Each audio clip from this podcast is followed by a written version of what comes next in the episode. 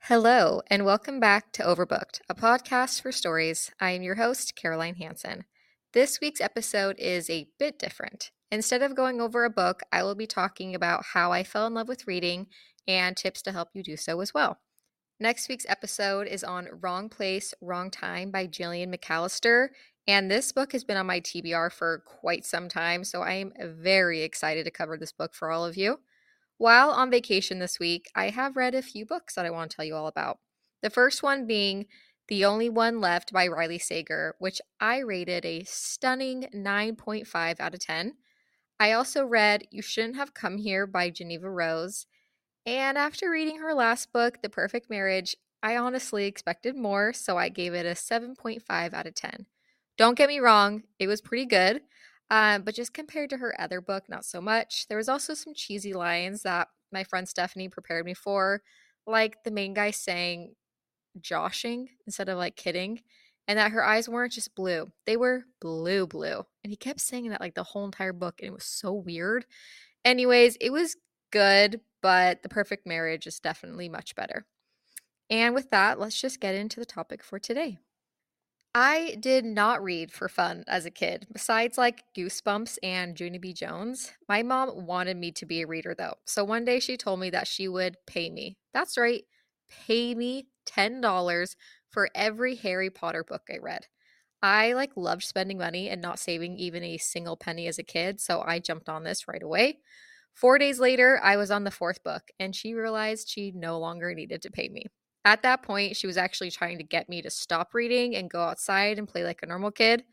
I was a monster of her own making. So, Harry Potter pretty much became my identity for like the next 10 years, which is like so embarrassing, but the truth.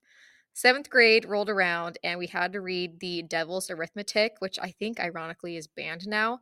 And that book like really recharged me. A few years prior to that, my mom also made me read Four Perfect Pebbles. So at that point, I now knew I also liked historical fiction, but like really like World War II, that kind of stuff. I I was like very intrigued by it, which is a very weird topic to be intrigued by, but I was in middle school, I read all sorts of like YA, like witch books, and then pretty much the rest of middle school, that's like all I read.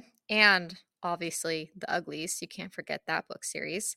And I cannot wait to watch Chase Stokes and Joey King in that movie. It's like seriously going to be so good. And it's also weird that they're both in that because I used both of them in my casting for last week's episode. So I feel like I was onto something there. All right. Then the Hunger Games happened.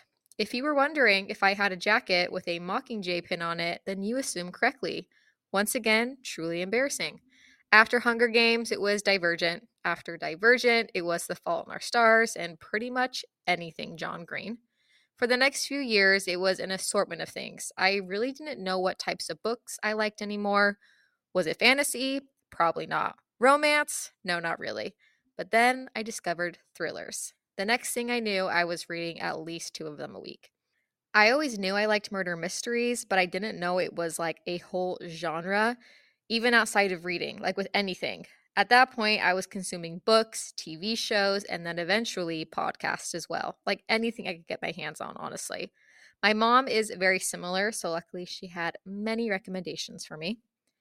It only took me about 15 years, but I finally found my book type. So if you are in this same boat, start thinking about your all time favorite movies, shows, and podcasts. I guarantee you will find a common theme. When I find an author I like, I will look up authors similar to them and all the recommendations on that book's Amazon page as well. I have found so many of my favorite books that way. That's actually how I found Karen McManus and Riley Sager, and now I have read every single one of the books they've written. It's also how I found out that I cannot read anything Lisa Jewell or Gillian Flynn. Dark thrillers are not for me. I'm more of a like who done it kind of girl. I also really enjoy reading books that have been turned into movies or TV shows. I like cannot wait to finish the book and then see it come to life on screen. Looking for Alaska by John Green is probably the best TV show adaptation of a book ever, especially the like Spotify playlist for that show. It's so freaking good. Anyways, it uh, ripped my heart out just as badly as the book. The worst adaptation is probably One of Us is Lying by Karen McManus. They did not stick to the book really that much at all, and she isn't even involved in season two. Like, they don't have to follow the second book at all, which is so lame. The third book actually came out yesterday, I believe. I'm about 20% of the way through, and so far it's just okay. But I don't know. I have to like stick it through and see what happens with these characters. I just need to know. The Bayview 4 is like now the Bayview 9, and it's just like a lot to keep track of. And that's why I'm disappointed, in case anyone's actually wondering. I would love to hear how you all fell in love with reading, even if you were just getting started. Comment on my post for this week's episode at over.booked podcast and let me know what your spark books were. I mean, mine were really weird, so I genuinely have no room to judge anyone. So let me know what they were. Thank you for listening this week, and I will catch you all next Thursday.